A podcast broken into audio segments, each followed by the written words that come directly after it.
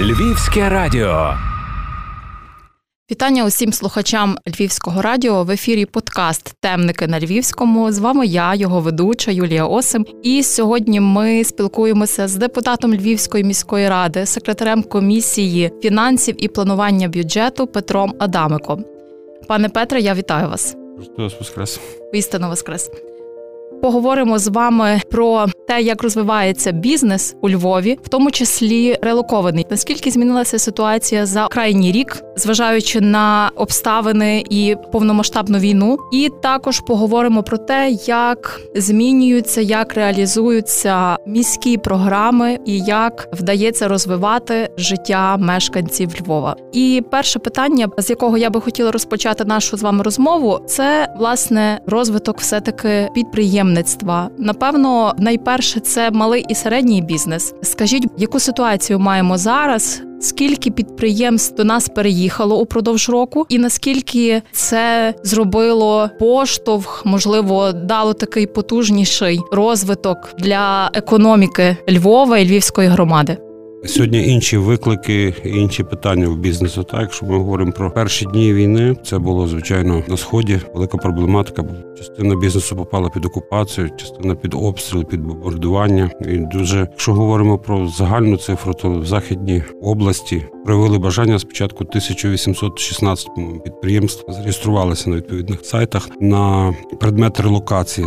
З них там 800 підприємств передумало потім та, в процесі там з тих чи інших причин, чи деокупували територію, чи не змогли релокуватися. Ситуація одна була рік назад. І тимчасово тоді став не тільки про підприємства йшлося, а йшлося про те, що 2 мільйони людей приблизно перших 2-3 місяці перебували в місті Львові. Та це була релокація просто людей, та не тільки бізнесу. Що говорити власне про Львів, то з тих всіх підприємств, які задекларувалися, так, власне у Львові, у Львівському ОТГ, то менше 100 підприємств переїхало, і тільки одна п'ята з них, по-моєму, 23 чи 24 підприємства зареєструвалися власне у Львові. Це теж нормальна ситуація. Не вважаю, що вони вчинили неправильно, тому що на територіях, де вони були до того, теж треба відновлювати, треба платити податки, і це їхній вибір. І я думаю, що теж більшість з них все таки думає потім вернутися до себе, коли це стане можливим після деокупації, після того як вони зможуть працювати безпечно. Знову ж таки, така тенденція, то що ми бачимо, дуже багато компаній перевозять в середньому. Теж ми говоримо про тенденції. Приблизно 20% працівників вони перевозять своїх і добирають людей тут. Мені люб'язно надала інформацію пані Ірина Кулинич, керівник департаменту нашого відповідного. І от ми з нею спілкувалися на тему, як ми допомагаємо, скільки людей скористалося всякими програмами від міста. Тому що є дуже багато програм зараз в умовах обмеженого ресурсу можна зареєструватися на сайтах державних, на сайтах спеціалізованих, тобто можна отримати грант на стартап, можна отримати малому середньому.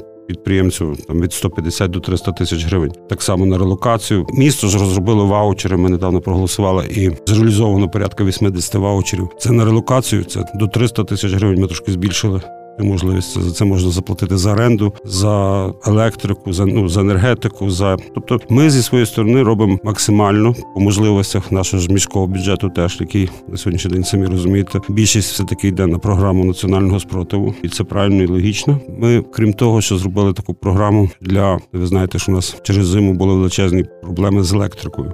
Тобто, будь-який підприємець не тільки релокований, але й львівський може звернутися в міську раду, і ми компенсовували половину вартості генераторів. Це не більше ніж 80 тисяч гривень, але половину ми компенсували. Тобто за такими ваучерами теж коло сотні підприємств звернулося, наскільки мені відомо. Тому ми відкриті для бізнесу. А говорити, що це було великим стимулом для міста в сенсі економічного підйому, я би не став, тому що у нас дуже багато бізнесу не тільки реєструється, а й перереєстровується з міста з тих чи інших причин, тому що зараз громади, дякуючи децентралізації, мають можливість напряму спілкуватися з бізнесом, давати їм якісь пільгові умови, хтось краще, хтось більше. Буквально ми можемо так сказати розбаловані, як місто Львів. Там у нас дуже багато було підприємств, потужних. І, на жаль, ми бачили тенденцію. Це стосувалося навіть до воєнного часу, що люди перереєстровувалися, тому що там ОТГ давали їм ті чи інші кращі умови. Звичайно, що враховуючи, що дуже багато у нас не будемо говорити про цифри, абсолютні, але звичайно, у нас дуже багато військових є зареєстровано, і так зване це ПДФО залишається в місті Львові, тому ми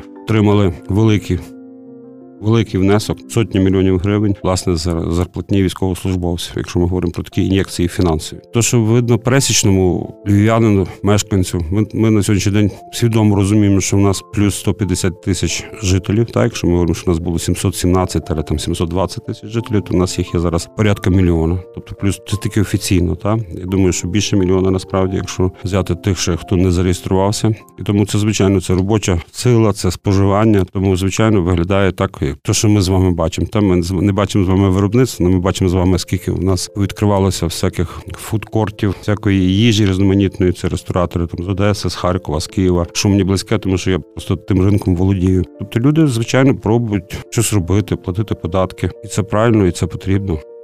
Ну це напевно не зле, зважаючи на те, як сьогодні виглядає ситуація, і ймовірно, та частка людей е, того бізнесу, який переїхав до нас, все таки, навіть якщо вони тут не реєструються, як ви кажете, вони можуть зрештою згодом мати тут свої філії, тобто не виїжджати зовсім звідси, і це теж плюс. Абсолютно з вами погоджуюсь і.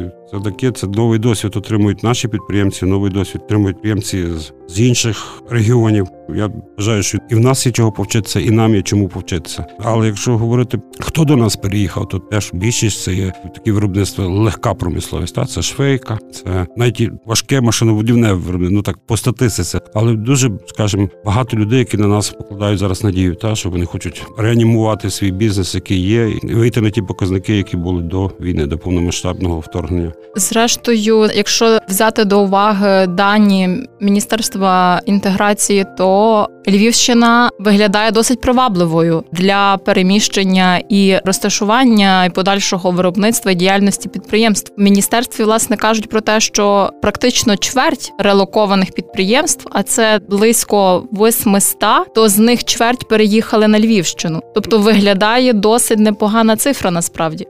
Звичайно, але скажімо так, що сприяє, по перше, обласна військова адміністрація серйозно сприяє. Вони дають можливість через Укрпочту перевести безкоштовно обладнання, супровід документів, дозвільні системи. Тобто, ми ми, ми точно відкриті, як і місто, як і обласна військова адміністрація. Тому що ми говоримо зараз про Львів, а підприємство там 80 це у Львові. А Львівська область це набагато більше ОТГ, і дуже багато є в нас в районах людей. Ну і знову ж таки є спеціальний сайт, наприклад, Львівської обласної військової адміністрації адміністрації, де власники приміщень, які пустують виробничих приміщень, теж зареєструвалися і пробують, скажімо так, скомунікуватися з представниками тих, хто потребує дані приміщення. Тому процес іде. Він і зараз іде. Звичайно, він зараз не такий ургентний. Він зараз іде вже більш повільно. Ситуація спокійніша. Там і глобальна ситуація в нас спокійніша. Ми не на передовій і Богу дякувати.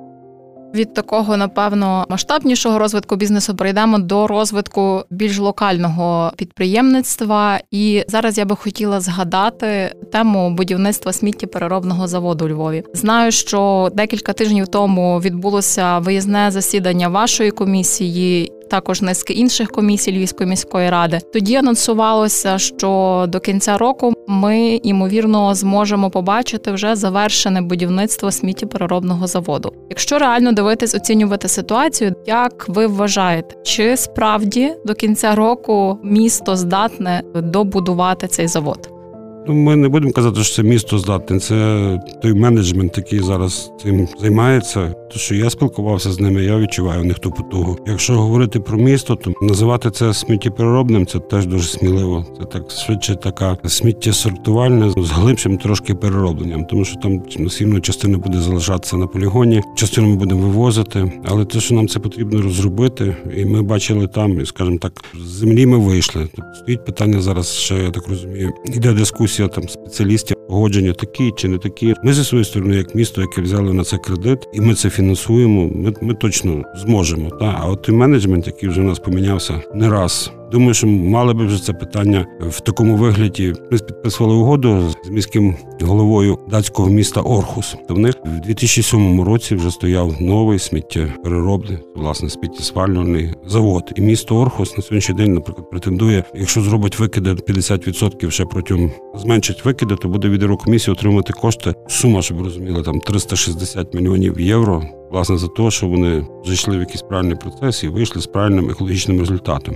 Я хочу мріяти про те, щоб колись Львів також в таких програмах приймав участь і отримав кошти, як вже звичайно, як місто, член країни Євросоюзу, і і ми мали можливість тісно по самих передових технологіях підтягнути наші комунальні підприємства, в тому числі сміттєпереробне, який точно він ще буде потребувати там і другої стадії, і третьої стадії. Я дуже надію, що ми це доробимо. Те, що залежить від нас, від депутатів, я вам обіцяю, ми зробимо. Ви кажете про менеджмент. Це загалом комунальні підприємства, які відповідають за це, і виконавча частина міста. Чи кого ви маєте на увазі? Ну, власне, тих менеджерів, які сьогодні займаються побудовою та і будуть експлуатувати. Тобто є конкретно підприємство Зелене місто, яке цим займається. От, власне, спілкувалися ми з тим керівником. Зараз просто забув прізвище. Насправді Тарас Калужний. Пан Тарас так. виглядає толковою людиною, виглядає тим, хто якби розуміє взагалі чим займається, на відміну від попередніх, скажімо так, менеджерів. Їх можна перечисляти троє чи четверо. Так воно мінялося, мінялося. Там кожен наступний скидав на попередника, чому не вийшло так, як мало бути. Але ніби вже на сьогоднішній день перепони всі зняті і гроші там освоюються. Є є компанія, яка взялася, є субпідрядники місцеві. Друге питання: скільки коштів? Я насправді не хочу в такі речі лазити. Для мене зробили, не зробили. Надіюсь, що ми зробимо, і є для того всі підстави вірити в те, що так відбудеться. Маємо один такий довготривалий проект, про який роками говоримо. Це власне сміттєпереробний завод. Будемо говорити Я так, як електронний так. квиток можу задати.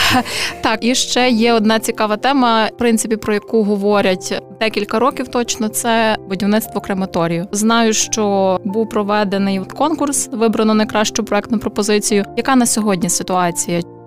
Я особисто вважав би, що це би мало бути приватною історією, і місто мало би просто об'явити конкурс, і хто би зайшов з кращою пропозицією для міста, той би мав це реалізовувати. Але в нас е, законодавство передбачає, що не може бути там умовно приватних цвинтарів, приватних, тобто має бути якась доля комунального підприємства. Скажу так, я вважаю, що все, що комунальне, все, що взагалі можна на аутсорс віддавати, треба віддавати. Тому що у нас зі всіх наших комунальних підприємств насправді прибуткове таке бюро ритуальних послуг. Можна і посміхатися, можна жартувати з того, але так, от виходить, що чиновники гірше керують, скажімо, якимись речами ніж приватний бізнес. Тому я вважаю, що вповні ми могли би це віддати на відкуп, та в хорошому сенсі того слова, щоб бізнес разом з міською владою, але щоб керував даним процесом бізнес. Ми не знаходимо спільну думку в цьому з міським головою, бо ми не хочемо фінансувати крематорії коштами міста до такій стадії живріє. Та живріє реалізація проекту.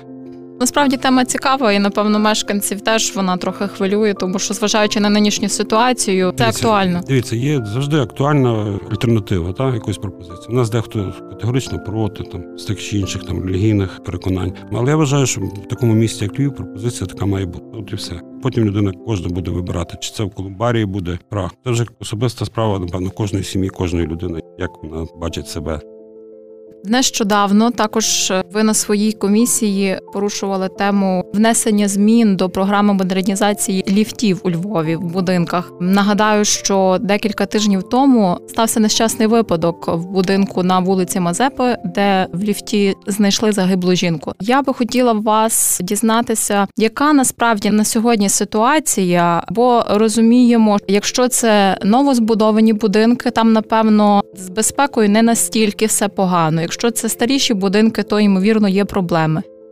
Це просто про фінансування програми, яка вже давно в принципі є, але враховуючи, як завжди, що в нас не вистачає коштів, ми, ми піднімали дане питання ще не тільки два тижні назад, ще в минулій каденції. Я є депутатом вже чотирьох скликань, і ми піднімали питання власне про те, що в нас дуже багато ліфтів є зношених. Є нюанс, що в нас більша частина тих ліфтів це є вироблено в Республіці Білорусь. На сьогоднішній день ми взагалі руки маємо зв'язані в сенсі того, як ремонтувати дані ліфти, та тому що є санкції, і тому мають спеціалісти розібратися і сказати, як ми маємо вийти з даної ситуації. Дуже важко, наприклад, там керівнику ОСББ чи там громаді, навіть яка живе в багатоповерховому будинку, прийняти рішення, що ми відключаємо ліфт, тому що він аварійний. На жаль, ми маємо ще безвідповідальних громадян, які знімають катушки, знімають мотори, які просто крадуть та електрообладнання. Дуже шкода, що сталася ця жахлива ситуація, але я дуже надіюсь, що ми зробимо висновки, та як громада, як і ми маємо зрозуміти, як нам системно з цією проблемою дати собі раду. Це все таки є в нас чиновники, та які працюють зранку до вечора, які отримують за це кошти. Непогані кошти навіть на сьогоднішній час. І тому я думаю, що вони би мали ну нам показати, як ми можемо реалізувати цю програму для того, щоб такі випадки виключити. Взагалі, щоб це не було по вині, по крайній мірі, техніки. Тому що в житті буває всяке, місто велике, і техногенні катастрофи можуть і будуть, на жаль, ставатися, так але ми маємо зробити все, щоб їм запобігти. Точно. А знову ж таки, з нашої сторони треба буде зрозуміти, де знайти те фінансування і як правильно вийти з даної ситуації. Тому теж ну, якраз власне. Звернулись, нікого не звинувачуючи, звернулись, щоб відповідні чиновники профільні сказали нам, куди ми будемо рухатися по їхньому. А чи є, скажімо, якась статистика, тобто відповідальне ЛКП, я так розумію, це Львів світло? Чи має воно дані про те, е, яка частка ліфтів у більш критичному стані потребує заміни? Це в нас як приблизно так само у нас ситуація з мостом Ковча. Так, ми кажемо, ну поки от аварії не відбудеться, ми її не профінансуємо. Ніби переконали в цьому році і поклали туди декілька десятків мільйонів. І от його треба точно зробити, бо не дай Бог буде ну, біда. І після того ясно вже авралом всі будуть шукати вихід ситуації. Тому я думаю, що ситуація ахова. Я не можу називати зараз цифри. Ми самі чекаємо. Ну але як в приватних розмовах з тими, хто спілкувався, то в нас ну, 70% ліфтів в старих будинках вони в принципі на чесному слові допускаються до експлуатації доброму їх би треба було просто закривати. Ремонт, модернізація ліфта одного це наскільки я розумію, це порядка 600 мільйон гривень. Так, ну я думаю, 600-700 тисяч гривень в середньому. Тобто рахуйте, ж на Львові є всього 12 тисяч будинків, а з них там тисяч вісім, напевно, з ліфтами. Уявляєте, які це цифри, і ми не говоримо про новий фонд. Нас таки більше сильно збудовано старих. Тому дуже важливо, добре, що ви це теж піднімаєте дану тему. Я надію, що ми вже її там не заговоримо, а будемо йти услідовно для вирішення. Напевно, більш таке аналітичне питання на, на вашу думку. Є розподіл фінансування з міського бюджету, є бюджет розвитку. Ми розуміємо, що в умовах війни бюджет розподіляється, зважаючи на ті обставини, які маємо зараз. Також є низка програм міських, які реалізують з року в рік. Зараз їх дещо обмежують. Є проекти, на які виділяють зовсім мізерні суми. Є проекти, які, наприклад, могли і не отримати фінансування. Як ви вважаєте, чи достатньо раціонально розподіляється власне це фінансування? Чи, скажімо, замість от таких, от назвемо їх невеликими вкидами на 10 умовно об'єктів, можна би було, наприклад, звузити і дати на три об'єкти їх доробити? Чи взагалі це правильна тактика?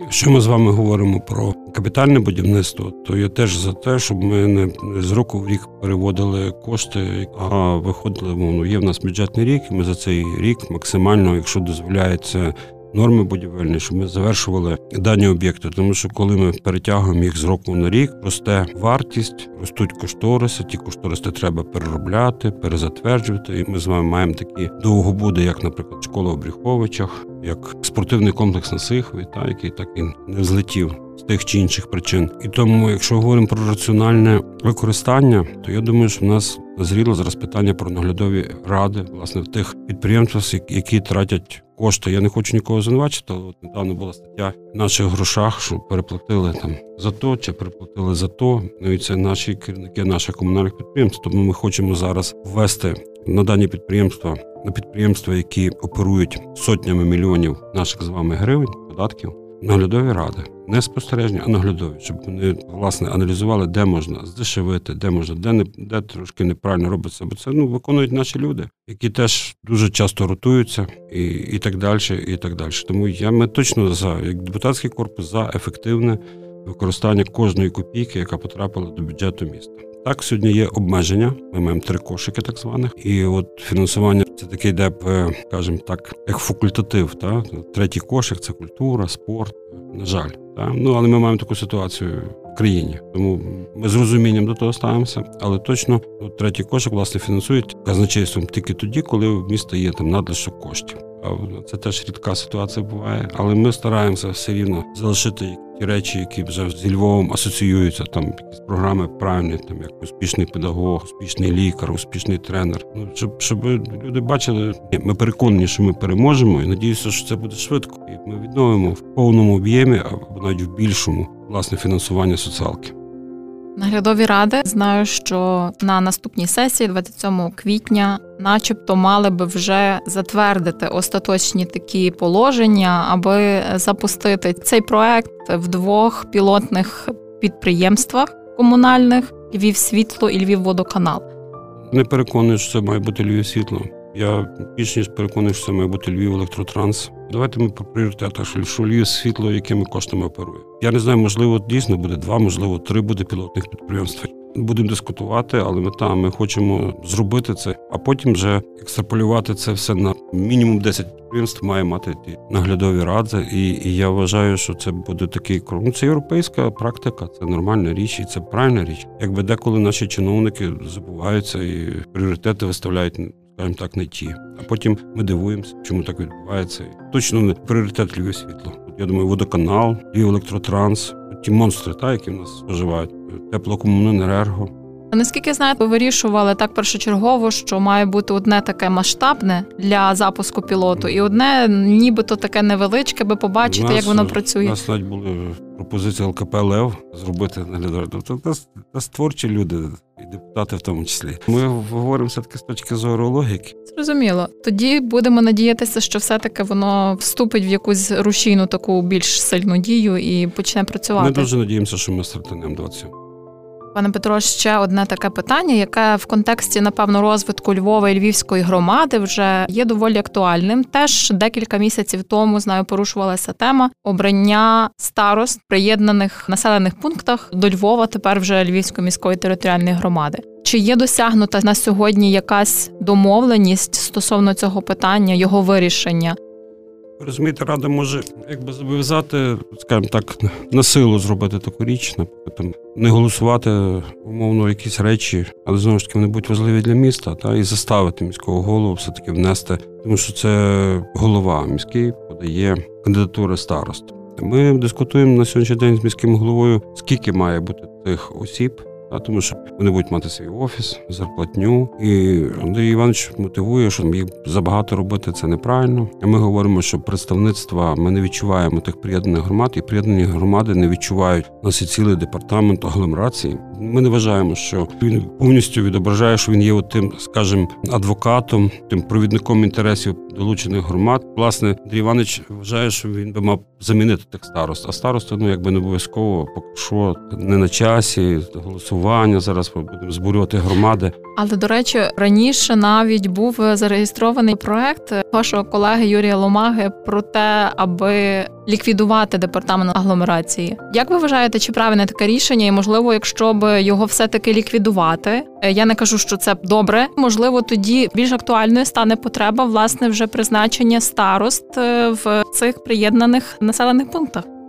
Ну, це як варіант, але ми дивіться, якщо ми говоримо, що це департамент агломерації, то його завдання власне було таким, що він має агломерувати і самоліквідуватися. Але ж ви розумієте, коли в нас ну якби є вже чиновники, вже створені, тобто їм треба показувати видимість роботи. Це нормально. Я при всій повазі до мого колеги Юрія Лукашевського, як він очолює цей департамент. Ми з ним дискутували і говорили, що два з половиною роки я вважаю, що маєте закінчити і власне самоліквідуватися, зекономити. Тому що ми тратимо десятки мільйонів гривень на цей департамент. Власне, на старост ми втратили би набагато менше. Але пан Юрій теж в дискусії зі мною особисто теж доводив, чому вони мають існувати. А я вважаю, що з такими повноваженнями, як вони є, тобто вони не є і сьома адміністрація районна. І повноважень в них не так багато, і об'єктів вони ведуть небагато. Тобто наглядати за районами, які агломерують, ні. Ну офіси громади є. Трошки воно до кінця не пропрацьоване. Або дати тому департаменту більше коштів і більше повноважень, і тоді спитати з них. А в такому вигляді, як він є, тобто він а не може приймати рішення, тобто є чиновники раді того, щоб були чиновники, як на мене. То воно не до кінця концептуально це,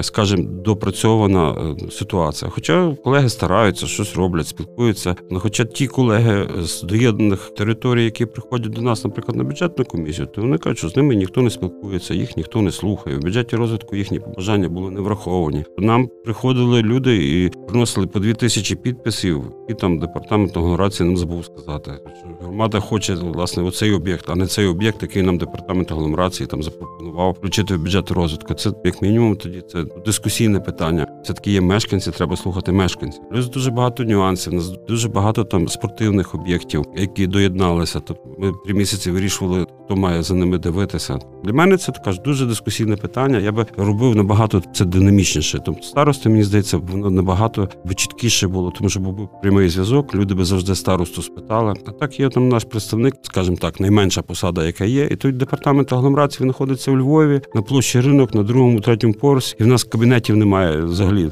От вони агломерують. Можливо, вдасться допрацювати. Я думаю, що з нашою от каденцією спливе і каденція департаменту агломерації. Це точно навіть зі мною керівник департаменту агломерації погодився, що якщо за 5 років вони нічого не агломерують, то їх одно треба розпускати. В будь-якому випадку. Хочеться, щоб і Львів, і Львівська громада розвивалися і все-таки рухалися вперед, а не залишалися в такому. Вони шукали причини, чому ми того не зробили сьогодні, а зробимо завтра чи післязавтра. У нас дуже є багато таких довгих історій. Маємо сподівання, що ці довгі історії завершаться або власне скоротять свій термін тривалості. Пане Петро, я дякую вам за сьогоднішню розмову. Нагадаю, ми спілкувалися з депутатом Львівської міської ради Петром Адамиком і говорили про розвиток Львова, Львівської громади, про актуальні питання бізнесу, реалізації міських програм та втілення і впровадження нових проєктів у місті. Дякую. Почуємося з вами у наступному ефірі.